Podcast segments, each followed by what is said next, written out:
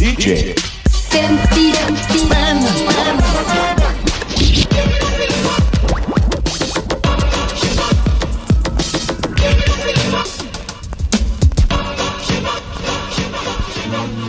Väntan är över. Eh, DJ 50 spänn är i molnet igen, som man säger nu. Och eh, det är en liten högtidsstund här för alla oss som gillar billig och gammal musik.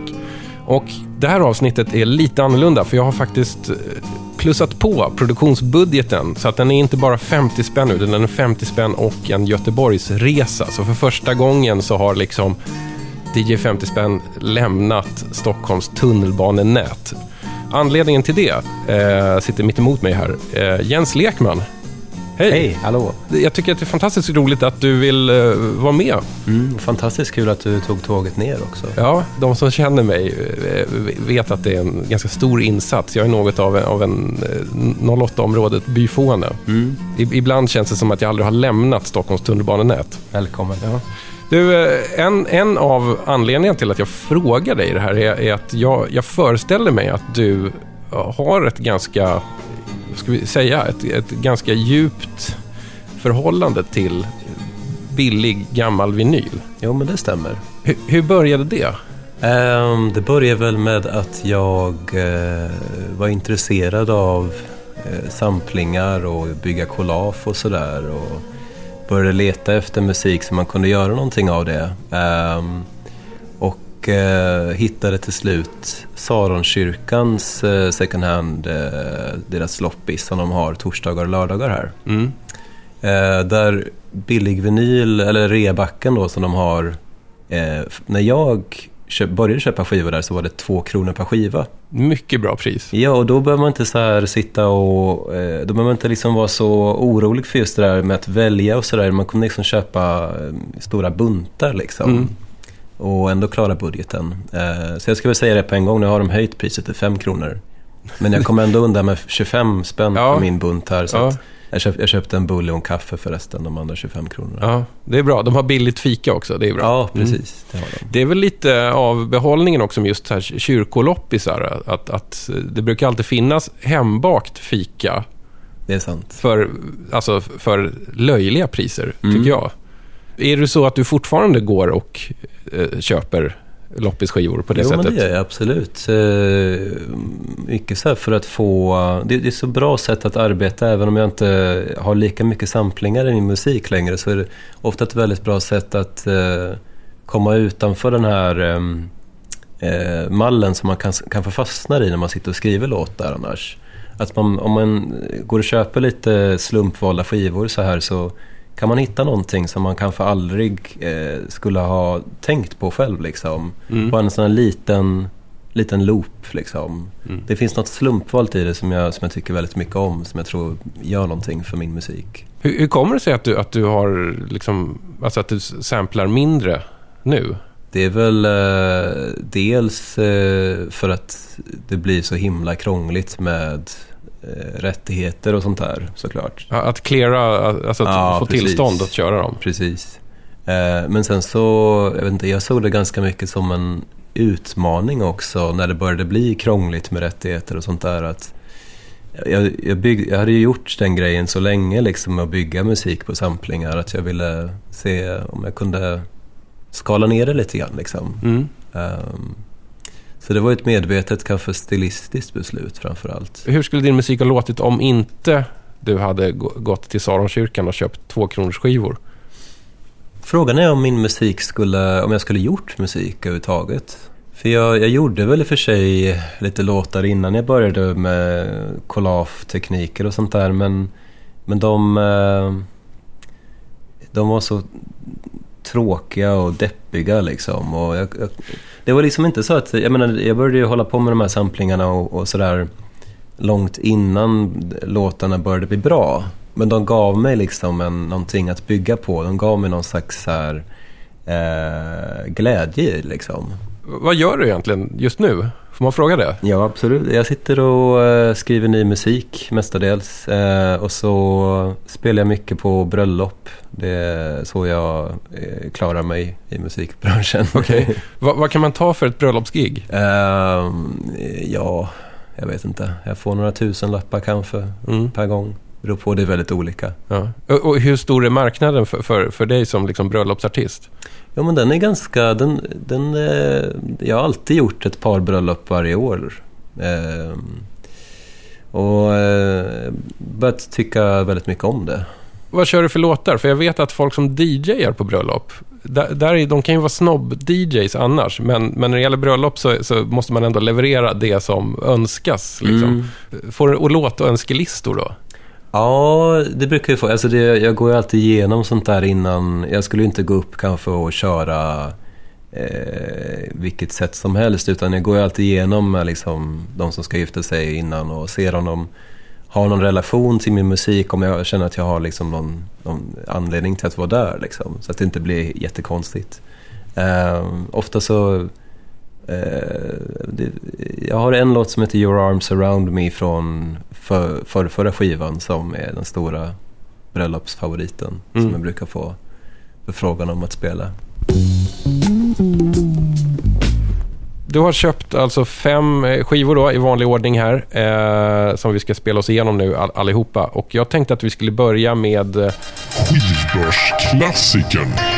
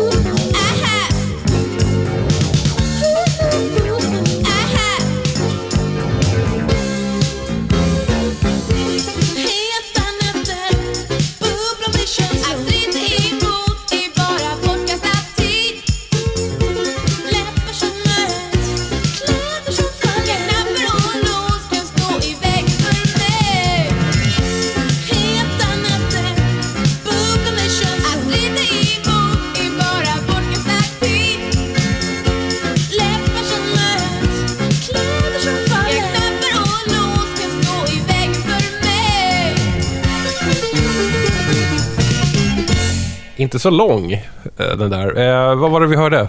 Freestyle med eh, Heta nätter. Ja. Eh, jag har ju sett den här skivan, jag såg den här skivan i rebackar jätteofta när jag mm. köpte skivor. Jag tänkte liksom, ja, vill ha dig och fantasi och sen så, varför skulle jag bry mig om den här skivan? Tills en kompis skickade just den här låten till mig som jag tyckte var skitbra. Mm. och sen, jag, jag spelar nästan alltid den ute när jag spelar skivor och den funkar varje gång på dansgolvet verkligen. Är det så? Ja, det, det är alltid folk som kommer fram och frågar vad det är för någonting. Och sen, mm. Ja, det är freestyle. Och så säger de nej. Jag är glatt överraskad också för att... Eh, eller visst hör man väl att det är freestyle om inte annat på, på sången kanske. Mm. Men eh, det var ju oväntat fräscht. Mm. Därifrån 81 tror jag va? Yes. Mm. Det samma år som jag föddes. Ja, just det.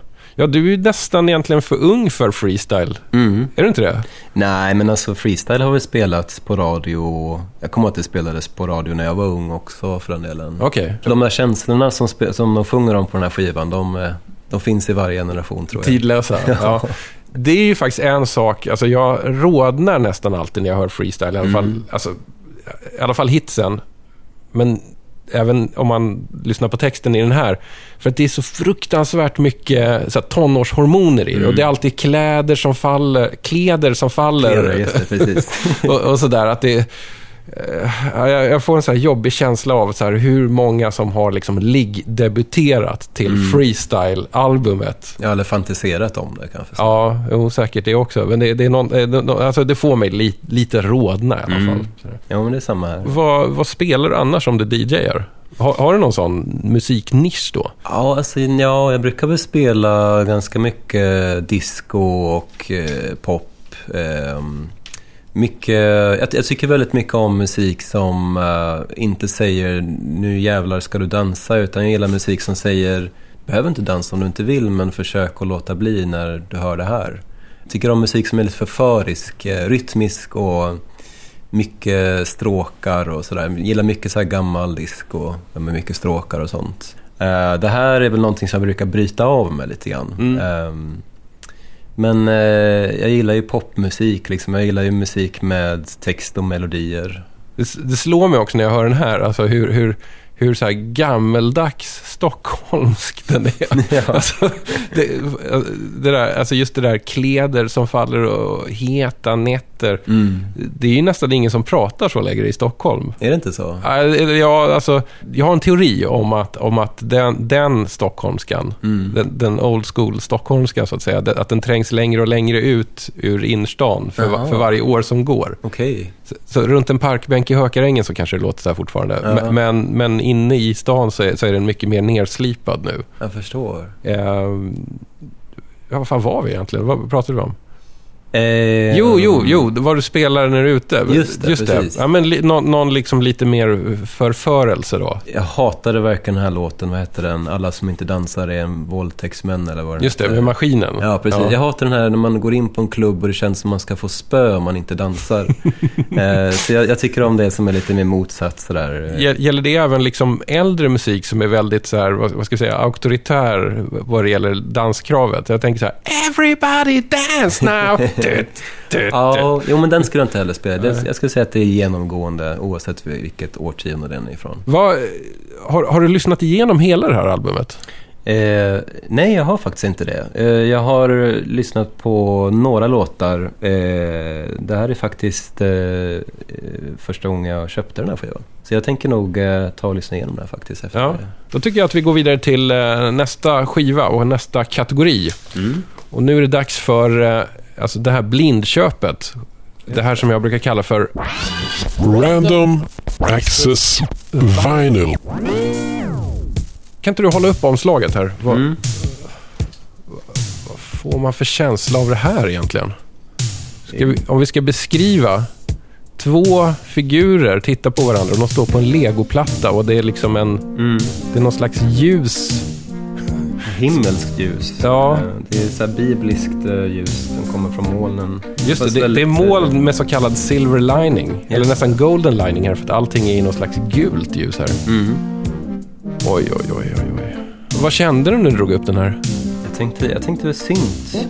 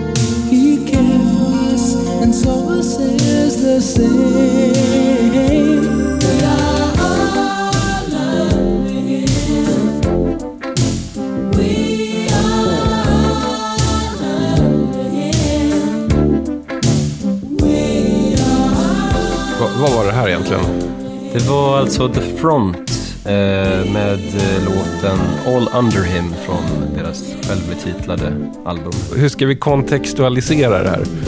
Ja, det är ju lite syntar och trummaskiner som jag tänkte först när jag drog upp den här skivan. Eh, men sen när jag tog ut då innerkonvolutet ur album, albumet här och så, så står det tryckt på det This album is dedicated to the 4000 children aborted in the United States every day.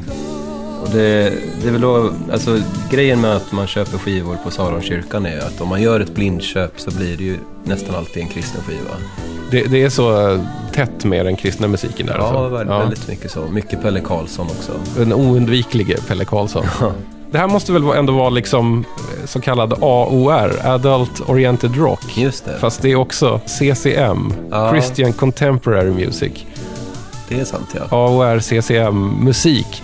Finns det några direkta anti-abortlåtar på den här skivan? Eh, ja, det finns ju en låt som eh, direkt anknyter till det då som heter, som är på andra sidan här ska vi se. Eh, The Promise tror jag den heter. Där de sjunger om, eh, se om jag kan ha texten någonstans. Ehm, Love the children, I know their names. If you harm them, I'll hold you to blame. Och eh, Feel the fury as I rage against your land for what you've done to them. Mhm. Ehm, Har du något förhållande till kristen popmusik?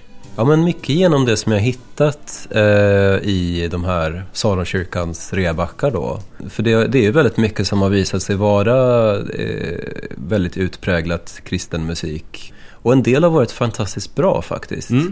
Det, finns, det fanns en era runt eh, åt- 70-80-talet där det var lite sådana här knasbollar som gjorde lite någon slags blandning mellan pop, progg och rockopera och med mycket så här eh, dramatik och liksom eh, eh det finns, jag har en skiva av en snubbe som heter Adrian Snell tror jag också, som heter The Virgin. Där han har gjort eh, låtar, till exempel en låt som heter What do you mean a baby? Som handlar om hur Josef kanske reagerade när han fick reda på att jungfru Maria var med barn fastän de inte hade legat då. Ja, ja, ja jag förstår. Ja. Eh, och stora såna här eh, liksom syntorkester, eh, kavalkader och sådär. Ehm, och även Larry Norman som vi ska prata om senare också. Just det, det blir Ja. mer kristen musik lite senare här. Mm. Skivorna är ändå köpta på, på en kyrkloppis. Så det, Precis. vad, vad, vad tyckte du om det här då?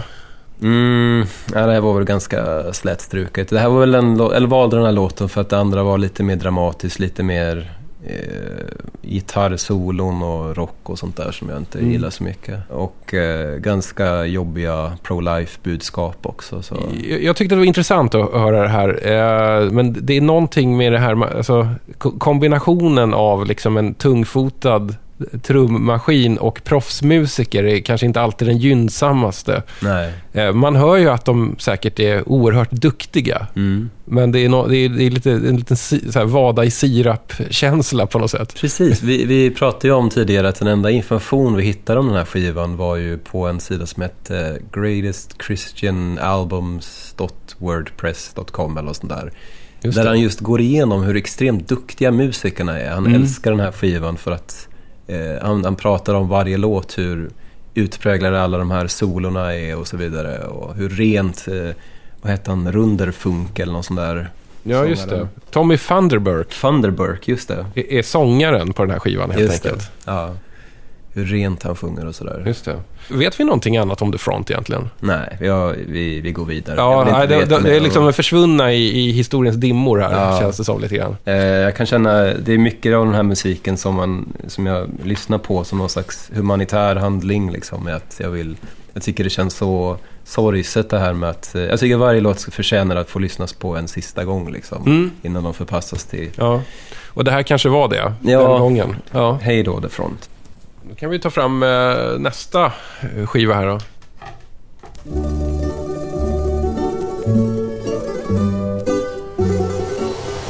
Nostalgiköpet. Vi byter väl genre och eh, världsdel och nästan universum känns det som. Mm. Vit som en duva låg hav allt var sol och kärlek allt. Törsten brann som solens fackla brann men havet var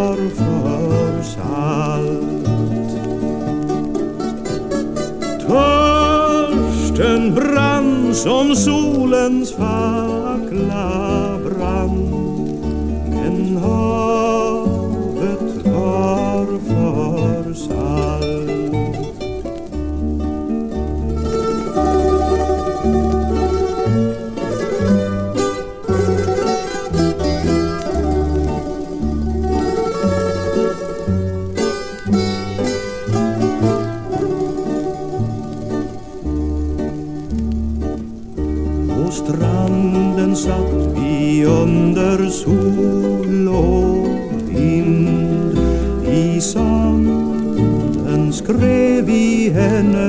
now.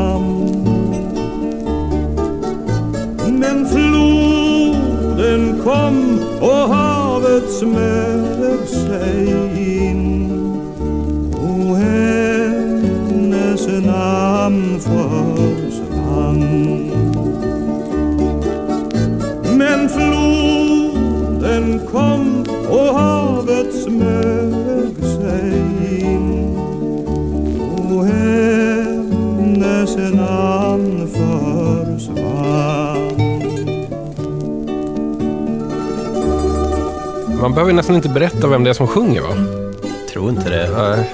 Det här är alltså från Sven-Bertil Sven-Bertil Taubes eh, Mikis Theodorakis-platta som eh, det är svårt att kanske så här jämföra, men den är ju oerhört vanlig i de billigaste vinylbackarna på skivbörsar och loppisar. Jag vet inte hur många gånger jag har sett den här. Men jag tror aldrig att ens jag har liksom tagit upp den och öppnat den. Det är en sån här fin gatefold sleeve med mycket backstory här om Just det, Både alltså, om Mikis Theodorakis och sådär. Vad, vad har du för ingång på, på den här skivan?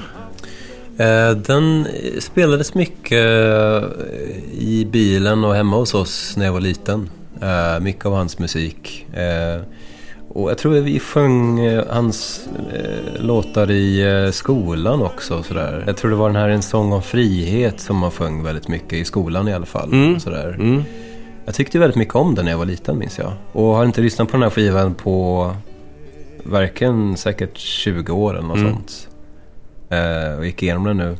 Jag måste säga att jag, jag har ganska svårt för eh, nästan alla låtar förutom just den här låten. Det är väldigt mycket sådär Greklandssemester och Bozokis och så. Det är ju Bouzouki på den här också. Det är sant, men de, den spelas på ett annat sätt. Liksom. Den, den är inte så hetsig liksom. Och, och Sven-Bertil Taubes röst är lite lugnare här. Den är inte så dramatisk och teatralisk som den är på de andra låtarna. Ja, just det.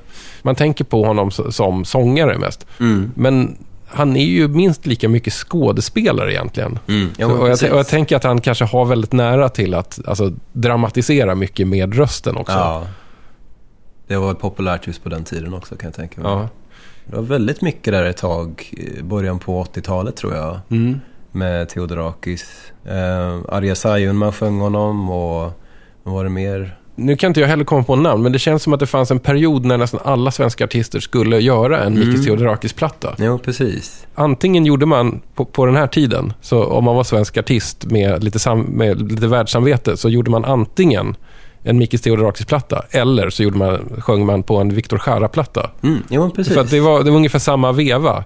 Mikis Theodorakis eh, gick under jorden när, när en militärjunta tog över Grekland i slutet på 60-talet Exakt. och blev fängslad. Och sen släpptes han, tror jag, samma år som den här kom. Ah, okej. Den här skivan När var det den kom förresten? 74 tror jag det är. Fyra, just det, det stämmer ja. det jag tycker är lite intressant med Mikis Theodorakis är att han, hans egentligen internationella genombrott var ju att han gjorde musiken till den här Zorba-filmen. Mm, Det är så tidigt 60-tal, någonting sånt. Mm. Eller till och med sent 50-tal. Ja, så var det. Det var innan han fängslades i alla fall. Ja. Och det är liksom så här, du vet, den första vågen av det som sen kanske skulle kallas för world music. Det vill säga liksom artister som slog igenom internationellt. Mm.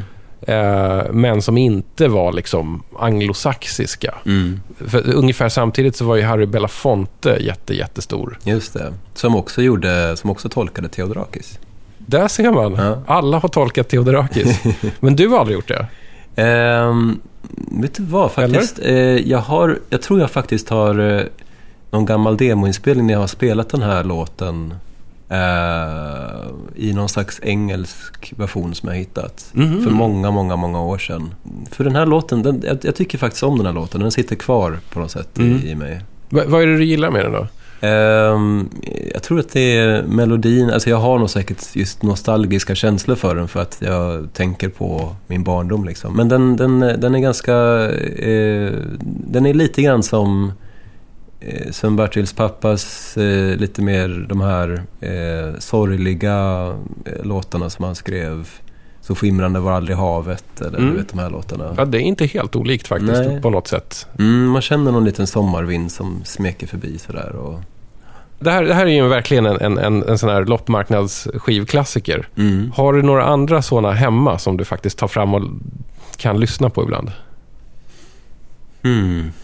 Nej, ingenting som skulle vara så vanlig som den här tror jag inte. Mm. Vilk, vilket är ditt livs bästa loppis-vinylköp förresten?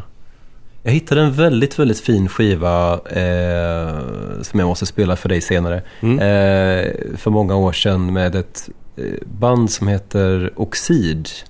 Eh, som jag tror kom från Skånetrakten någonstans. Jag tror att de var något så här, eh, vad heter det, mm, något 15-årigt band som vann kanske någon slags rocktalangtävling och fick spela in en skiva.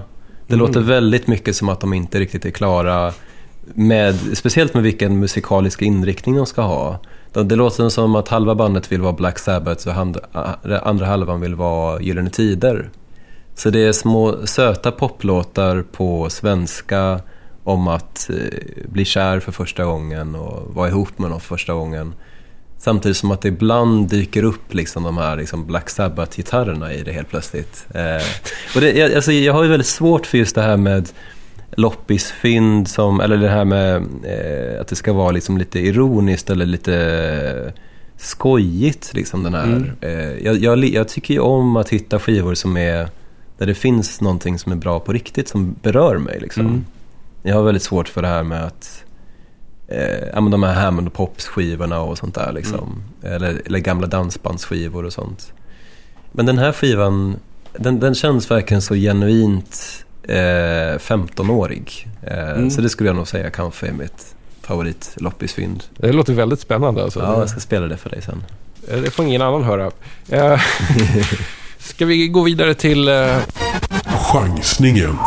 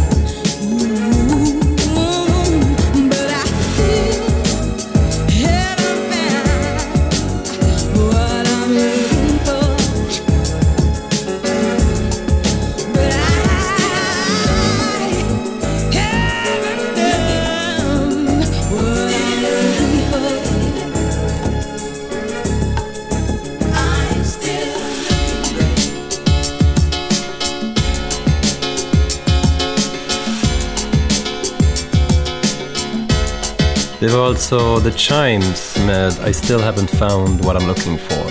Och den här kommer från en skiva som heter DMC Mixes June 1990 eller någonting. En, en, alltså det, va, alltså en DMC-skiva. Vad fan är det? Det är alltså ett, eh, DMC var alltså ett sån här remix servicebolag som gav ut lite, jag tror eh, att de var lite så här oofficiella, liksom deras egna remixer och edits på så här lite pop och disco-låtar och danslåtar och sådär.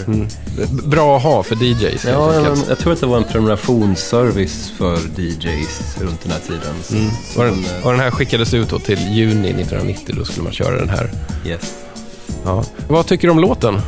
Eh, jag tyckte den var rätt fin. Jag tycker eh, remixen var väl... Det här är alltså en remix av Bruce Forrest heter han. Eh, jag tycker att den eh, är fin. Jag lyssnade på originalet också och tyckte den var väl lite sådär. Men den får liksom eh, bre, eh, så här, s- eh, bre ut sig så mycket. Och liksom, den, den får lite, så här, lite ambient-känsla nästan för att den bara så går på liksom. Det känns ju lite som att det här är kanske den perfekta musiken att eh, njuta av soluppgången på Ibiza kanske. Om det var juni 1990 då. Hur kommer det sig att du, att du chansade på just den här DMC-skivan? Mm, jag tyckte att, eh, jag har sett dem lite grann så här i backarna och jag tycker de eh, är intressanta just för att det är sån här lite oofficiell edits och remixar och sånt. Eh, Du, får- du får, får namedroppa lite, vad finns mer på den här skivan? eh, det är Pasadenas Megamix. Det är alltså mycket såna här färdiga mixar också. Paula Abdul Megamix.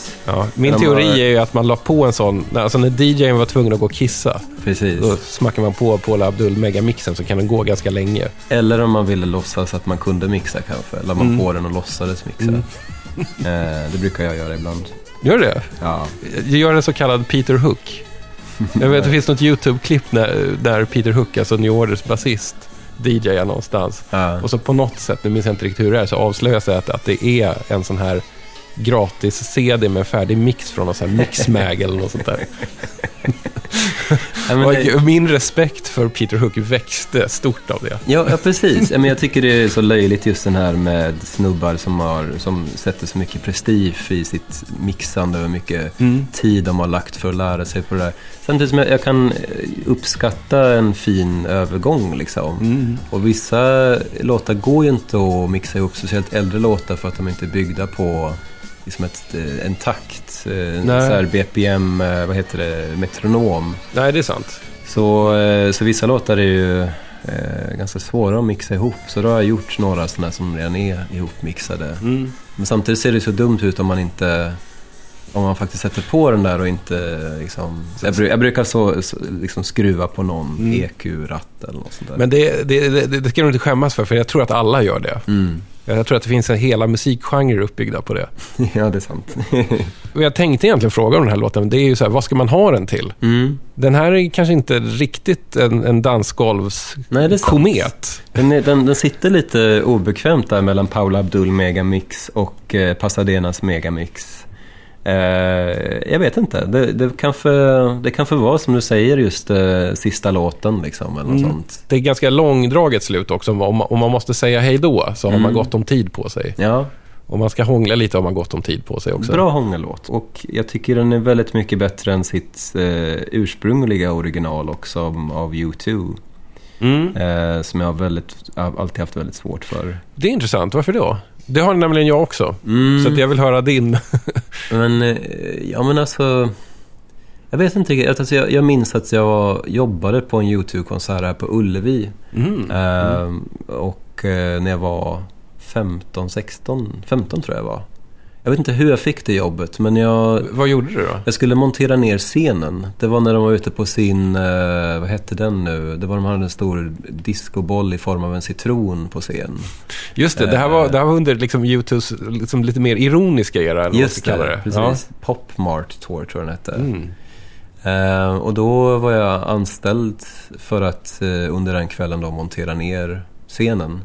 Eh, vilket var inte ett jobb som jag var byggd för kan jag säga. Eh, låtsades bära lite bjälkar och sen fick jag lite skäll och sen så till slut så fick jag hämta upp 500 spänn eller vad man fick för jobbet. Men då fick jag se konserten i alla fall. Jag minns att jag gick hem den morgonen efter den konserten och kände att för första gången i mitt liv så har jag liksom hört musik som jag liksom inte har lämnat något avtryck överhuvudtaget. Och då var jag ändå inte gammal nog för att förstå liksom popteori eller något sånt där, varför det liksom var så. Jag kände Mm. bara att det här var ju helt meningslöst. Mm. Men har du ko- kommit underfund med det efteråt? Så här, vad det kan ha varit som gjorde att du inte connectade till? Nej, det, det är lite grann samma sak som med eh, eh, vissa andra av de där banden som Radiohead och så. Jag tyckte väldigt mycket om eh, Radiohead när jag var fem, 16 kanske tror jag. Mm. Jag kan inte förstå... Jag går tillbaks till den här OK Computer-skivan någon gång var fjärde år eller något sånt. Mm. Jag kan bara inte förstå vad det var som var bra med det där liksom. Nej, nej. Men det, det som är intressant med det här också, den här covern och eh, jag tänker också på den här Pet Shop Boys-covern som de gjorde, eh, The Streets, vad heter det nu? Where the streets have no name. Ja, precis. Ja. De gjorde ju den covern för att eh, lite grann retas med YouTube jag för mig. Och, Ja. Men också visa liksom på att eh, eh, man, man kunde göra en, liksom en, ta fram det som var bra i låten liksom, och Mm. göra någon så här liksom, lite ytlig danspopversion av det istället. Mm. Ja, men det, Eh. jag, jag tänkte faktiskt att jag skulle prata om just den Mm. Pet Shop Boys-covern på YouTube. För det, det är ju liksom min... Om, om jag har en favoritcover på en YouTube-låt så är det den. Och så finns det en rolig detalj i den. Om man verkligen, verkligen lyssnar noga på den i lurar. I början, när den liksom drar igång, så lågt mixad så finns det ju en så här ylande stadiumrockgitarr under alla synt- syntsjoken som man hör om man verkligen vet att den finns där så hör man den. Jaha. Och jag tycker att det är en så jävla rolig detalj som de har grävt ner där. Att den här bredbenta stadiumrockgitarristen finns faktiskt med i den. Men Ja. liksom dränkt. Gud vad härligt musiknördigt det blir. Ja, jag vet. Men det, det, jag, har, jag har lyssnat på, på just den eran av Pet Boys alldeles för mycket i mitt liv. Eh, det där var chansningen. Eh, nu är det sista skivan. ja. Fyndet. Vad är det du tar fram här egentligen? Eh, Det är en kristen skiva till. Ja, Eh, det är ju egentligen av den tredje kristna skivan här. För att eh, den vi hörde nyss här, Still Haven't Found What I'm Looking For, den måste väl ändå handla på något sätt om man letar efter Gud. Det får man säga. Eller det är en sökar, sökargospel kanske. Mm, ja men precis. Och det är gospel framförallt med den här kören. Men eh, osäkert om artisten var... Nej, det, är, det vet vi inte. Nej. Eh, här är lite mer... Eh, här är en, en artist som definitivt var kristen. Eh, Mm. Men som kanske inte var så populär bland just eh, kristna. Walking backwards down the stairs, trying to get higher. How can I get anywhere? Walking backwards down the stairs, watching life elude me slipping through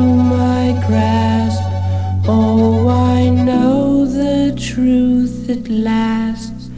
But to reach the top, I've got to stop from walking backwards down the stairs, trying to get higher.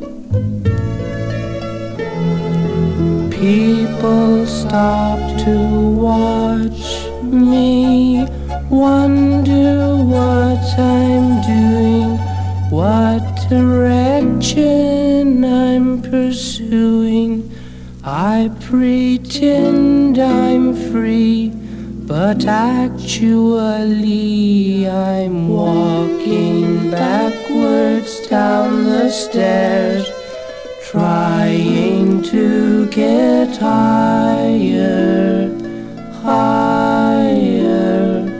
How can I get anywhere? Walking backwards down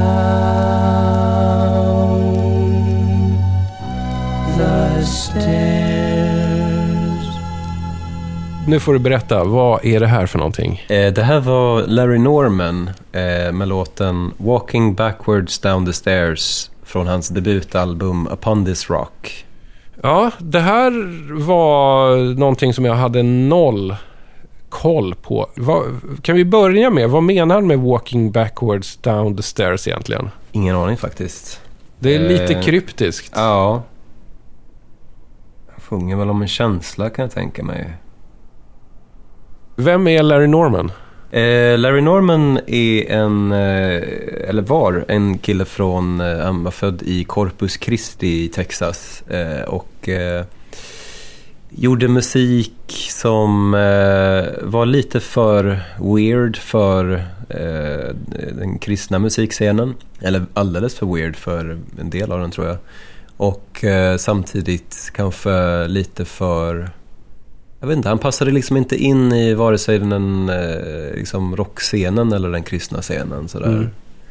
Eh, och eh, jag har hittat hans musik just genom loppisar och insåg att jag verkligen, verkligen gillade eh, flera låtar, flera skivor och sådär. Mm. Det fanns ju detaljer i den här låten som faktiskt fick mig att tänka lite på din musik. Mm. Den här låten är ju lite mer sådär, vad heter det? Eh, ja men just med stråkarna och sådär. Mm. Eh, det, det kände jag väl att det, det var någonting som slog an någonting i mig där. Sen så är det vissa låtar som är lite mer rockiga och sådär men på ett ganska, ganska skönt sätt och lite mer, ehm, inte så klyschigt sätt.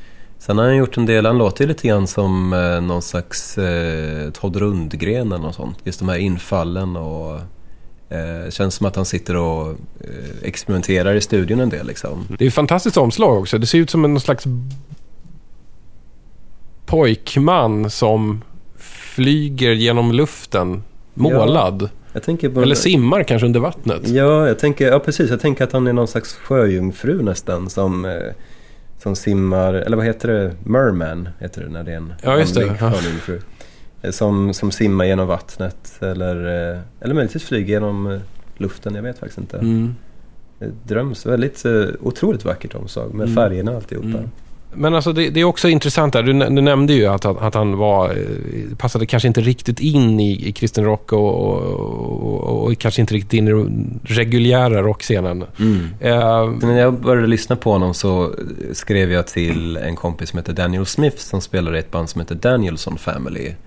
Eh, som också ligger eller låg på Strictly Canadian, det skivbolaget som jag ligger på. Eh, som också tillhör, eh, som också gör musik med kristna rötter men väldigt, alldeles för weird för liksom att passa in i den här kristna musikscenen så. mm. Eh, och han pratade ju om att Larry Norman var ju verkligen alltså en jättestor inspiration för honom och många andra band som, som just eh, är just i den här kristna, eh, fast lite mer weird genren liksom. Mm. Någon slags, ja men det, jag vet inte, liksom kristen hippie grej på något sätt kanske. Mm. Han har väl en samlingsskiva som heter I'm only visiting this planet också. Ja, ja, ja, just det. Otroligt Mm. fin titel på...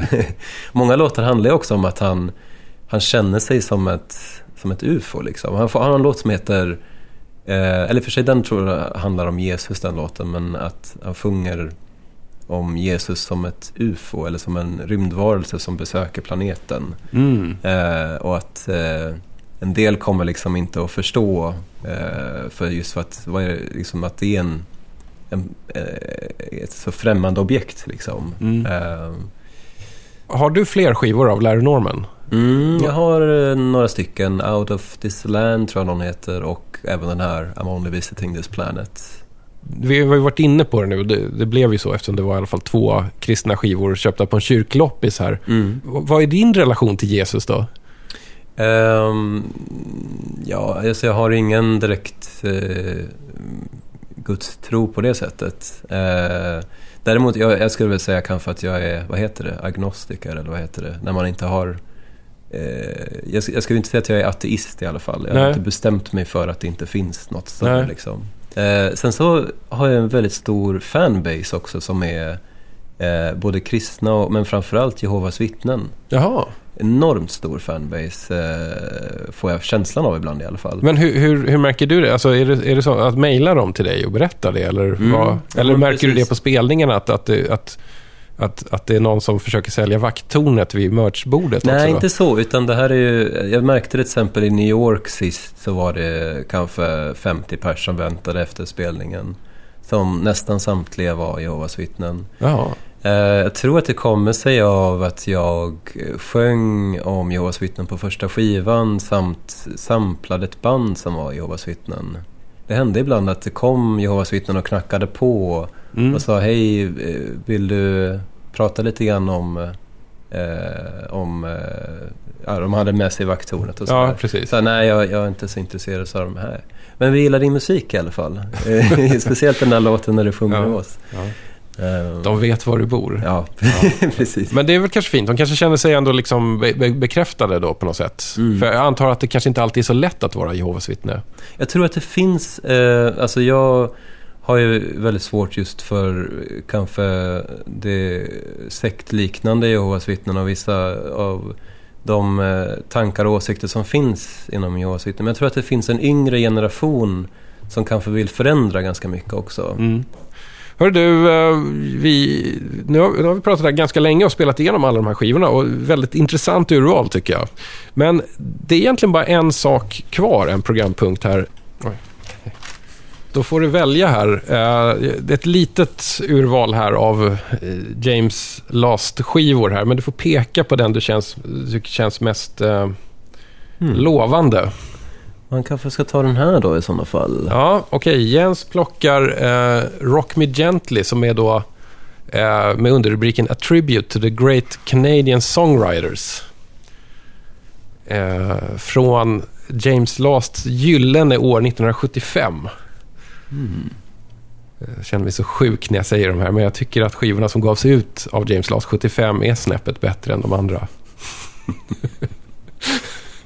Okej. Du, du hör ju hur djupt ner jag har sjunkit. Hur många sådana här har du?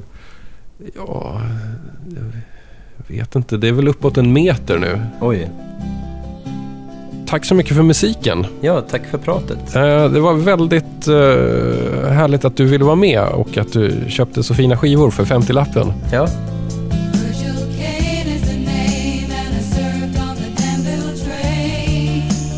vad är det för någonting?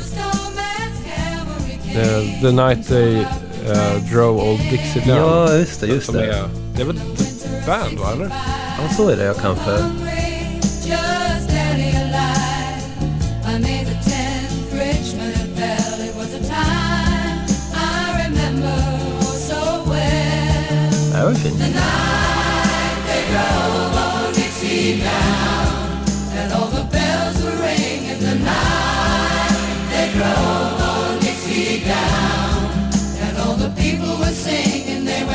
la la la Är det, är det någon slags kanadensisk koppling med hans skjorta eller? Jag försöker se om det är... Lönlöv. Ja, precis. Vi säger eh, tack och hej här. Tack så mycket.